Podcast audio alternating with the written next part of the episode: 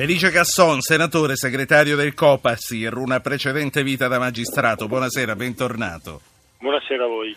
L'ho chiamata per parlare del braccio di ferro fra politica e giustizia, ma non posso sottrarmi a lei proprio, che oltretutto sta al Copasir, di chiedere un commento sugli arresti di oggi. I jihadisti fra noi è la punta di un iceberg, quella è emersa in Lombardia, è un caso isolato o eh, che cos'è? Ma innanzitutto direi è il segnale di un'attenzione delle nostre forze di polizia a questo fenomeno. Infatti quello che si diceva anche nelle ultime settimane è proprio questo. L'allarme in Italia deve comunque rimanere alto perché oggettivamente il nostro Stato costituisce un obiettivo per questa forma di terrorismo sia per quanto riguarda le città d'arte ma anche da un punto di vista simbolico appunto religioso e bisogna dare la possibilità alle nostre forze di polizia e alle strutture di intelligence di lavorare con gli strumenti che hanno. Ogni qual tanto appunto eh, emergono punte di iceberg, direi non di un solo iceberg di questo tipo, fino a questo momento tutto ha funzionato per il meglio, però ciò non toglie che la vigilanza debba comunque rimanere molto elevata. Sì, eh, senta, l'altra volta, eh, l'anno scorso, con la famiglia Sergio abbiamo visto degli italiani convertiti alla causa islamica. Oggi invece forse siamo in un qualche modo di fronte, come in Francia e in Belgio, alla seconda generazione, quella che veramente potrebbe diventare un fenomeno pericoloso in prospettiva potrebbe, eh, potrebbe, essere così, direi che siamo ancora in nuce rispetto a quelle situazioni proprio, proprio, all'inizio, nel senso che chi ha la possibilità o la voglia di vedere i sobborghi di parigini di Saint-Denis o Molenbeek o i sobborghi di Londra si rende conto che lì la realtà, anche così come modo di vivere, è completamente diversa. Sono settori di città che non hanno nulla a che fare con Parigi o con Londra eh, bisogna fare molta attenzione a che non succeda la stessa cosa in qualche periferia delle nostre città, soprattutto del nord ovviamente. E quindi è proprio per questo che non bastano gli strumenti di prevenzione di intelligence a risolvere il problema, ma è una questione davvero di tipo sociale, economico e di integrazione che dovrebbe precedere questi sistemi di prevenzione di polizia. Quindi anche questo dovrebbe essere oggetto eh, di campagna elettorale da parte dei sindaci che vanno a farsi rieleggere, il fatto di come gestiranno le periferie di Milano, di Roma, di Torino. Senatore Casson, la notizia che oggi l'ha visto protagonista è quella del DDL sulla prescrizione che è stato messo insieme alla riforma del processo penale, impegno che vede lei relatore. Qual è il senso di questa novità? Direi che il risultato provvisorio ovviamente non era così scontato perché eh, quando si parla di giustizia in Parlamento c'è sempre qualche sommovimento, entrano in difficoltà i rapporti di maggioranza, i rapporti all'interno del governo e il fatto di tirar fuori praticamente dai cassetti della Commissione Giustizia del Senato tutto il tema della prescrizione è stato già un dato molto positivo. Nei giorni passati abbiamo avuto diversi incontri a vari livelli, sia di governo che di Parlamento, con le varie forze politiche e il risultato positivo è che oggi, quando si è trattato di votare, tutti quanti i gruppi politici presenti in Commissione Giustizia del Senato sono stati favorevoli a ritirare fuori dai cassetti il tema della prescrizione. Questo sì. ovviamente non chiude il discorso perché bisognerà vedere poi concretamente quali saranno le norme che verranno votate. Quindi i, i, parlamenti sono cambiati, i governi sono cambiati, ma i cassetti sono sempre stati ben chiusi, lei sta dicendo. Sì, sì, sì, sì ma sto dicendo esattamente questo. D'altra parte anche l'altro tema che riguarda il processo penale, l'accelerazione dei tempi processuali, la riforma, anche quello è stato per mesi e mesi chiusi per un motivo o per l'altro all'interno dei cassetti del Parlamento siamo riusciti a tirarlo fuori e questo è già un dato positivo. Poi bisognerà vedere se verranno seguiti i moniti che ci arrivano, come sentivo dai titoli poco fa del telegiornale del Presidente della Repubblica e dei vertici istituzionali proprio per fare in modo che funzioni la giustizia penale, cosa che non si può certo ecco. dire fino a questo momento. Veniamo, veniamo, proprio qui, anzi prima c'è un ascoltatore eh, da Terni, poi voglio venire al Presidente Mattarella oggi alle cose che ha detto. Eh, io vedo un nome strano, quindi voglio che lo dica lui. Come si chiama, signor ascoltatore? Buonasera. Sì, buonasera, mi, sì, mi chiamo Voltero, sì. Ah, un nome che non avevo mai sentito, ma ce, ce l'ha un santo lei, Voltero? No, ne, ne, sono, ne, sono, privo, ne sono privo. Vabbè, allora... Deriverà da Voltaire, quindi... Ah, è dedicato a Voltaire, ha ragione. Io sapevo che questi nomi erano soprattutto in Emilia, eh, però ah. insomma Voltero è della provincia di Terni. Dica Voltero, scusi se ho scherzato. No, no, ci mancherebbe. Mi sono allontanato un attimo, quindi non so se qualcuno mi passi il termine, è inorridito prima di me, ma oggi pomeriggio ho sentito un, un parlamentare che tra l'altro è un mio corregionale, il quale... Pronto? Sì, sì, la stiamo ascoltando, anzi sono tutto orecchi, perché lei ci sta per fare una rivelazione, sì.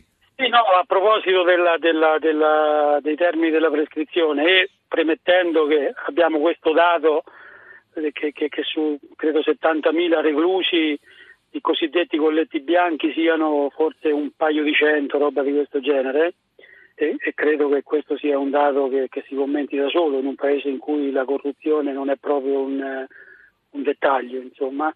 Però sentir parlare di allungamento dei termini della prescrizione e sentir parlare di 21 anni che considerando che è difficile pensare che a 10 anni un, un bambino eh, incorra in, questo, in, questo, in, questa fattispecie di reato, insomma, sono un terzo della vita di una persona, insomma e rassomiglia questa cosa a quando qualche anno fa si ricorderà l'acqua superava i limiti stabiliti dalle, dalle norme e, e s'alzava l'asticella, certo. Va bene. Ora, in, un paese, in un paese tra virgolette civile. Felice Casson, senatore, cosa ne dice della considerazione di Voltero? Direi che il signor Voltero ha assolutamente ragione, nel senso che non si possono alzare le asticelle per cercare di risolvere i problemi, di tamponare più che altro le falle che ci sono nel sistema penale. E infatti per questo dicevo anche poco fa che bisognerà vedere che, cosa, che testo uscirà dal Parlamento in materia di processi penali e prescrizioni, perché ad esempio in materia di prescrizione eh, si sta discutendo anche eh, di far partire il calcolo della prescrizione non tanto dal momento del fatto, ma da quando il fatto viene segnalato o addirittura la persona viene iscritta nel registro degli indagati, perché magari il fatto risale a dieci anni prima e viene scoperto dieci anni dopo, finché si fanno le indagini, il discorso certo. è lunghissimo, quindi già questo potrebbe dare un'indicazione diversa.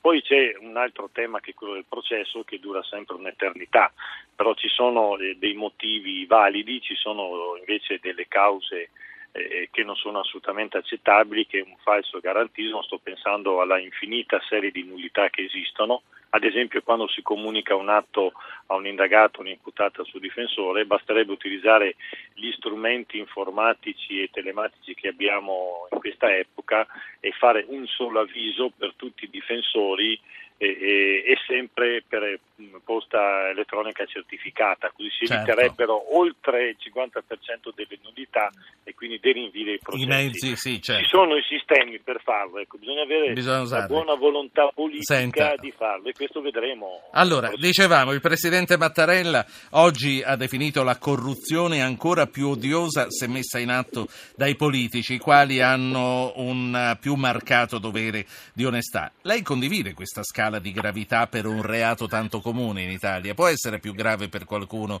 rispetto a qualcun altro? Sì, io sono proprio d'accordo con questa impostazione perché il politico ha una responsabilità sociale più ampia e superiore rispetto a qualsiasi altro cittadino. Io quando eh, per certi versi, per assurdo, si parlava dei reati commessi dai magistrati, io metterei un aggravante speciale per i magistrati che commettono dei reati, perché hanno dei compiti, dei doveri e anche devono tutelare un'immagine che è certamente superiore a quella di un cittadino ordinario. Mm, ci sono delle responsabilità pubbliche che devono essere tutelate nell'interesse pubblico. In questo senso i reati commessi dai politici devono essere trattati direi addirittura con priorità. Sì. Una c'è, volta avevamo proposto sì. anche un criterio di priorità nel trattare i processi. C'è, c'è, un ascoltatore, poi se ce la facciamo c'è ancora una domanda che le voglio fare prima di passare all'intervista col giornalista Bill Emmott. Tommaso, Milano, buonasera. Sì, buonasera a lei, uh. Volevo fare due domande velocissime. La prima è, mh, mm, non riesco a capire come mai il, Senato, il, il, Parlamento sembra complicare le cose semplici.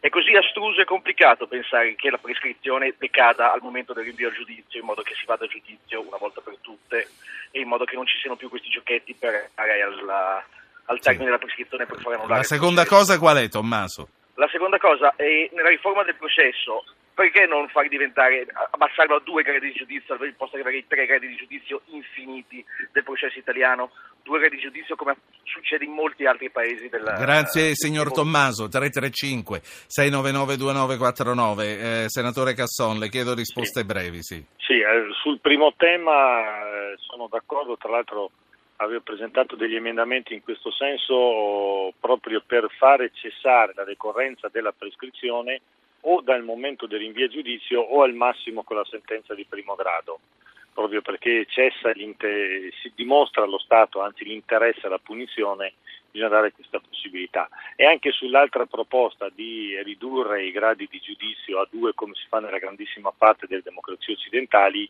eh, concordo, perché noi non abbiamo solo tre gradi di giudizio, abbiamo il processo di revisione, il GUP a volte diventa un altro grado di giudizio, quindi bisognerebbe un po' razionalizzare questi tempi e queste fasi processuali. Non c'è certamente un accordo né tra tutte le forze politiche né all'interno della maggioranza perché il nodo giustizia è ancora scoperto e crea sempre dei traumi in tanti politici. Ultimissima cosa, tutti contro Davigo per il Jacques contro i politici che rubano senza più vergogna. Ieri magistrato, oggi politico. Lei che cosa ne pensa delle affermazioni rilasciate dal presidente del sindacato dei magistrati? Eh, innanzitutto Davigo queste cose più o meno le ha sempre dette, eh, nella sua ruvidezza direi, solo che da presidente dell'Associazione Nazionale Magistrati forse ci vuole un tatto diverso.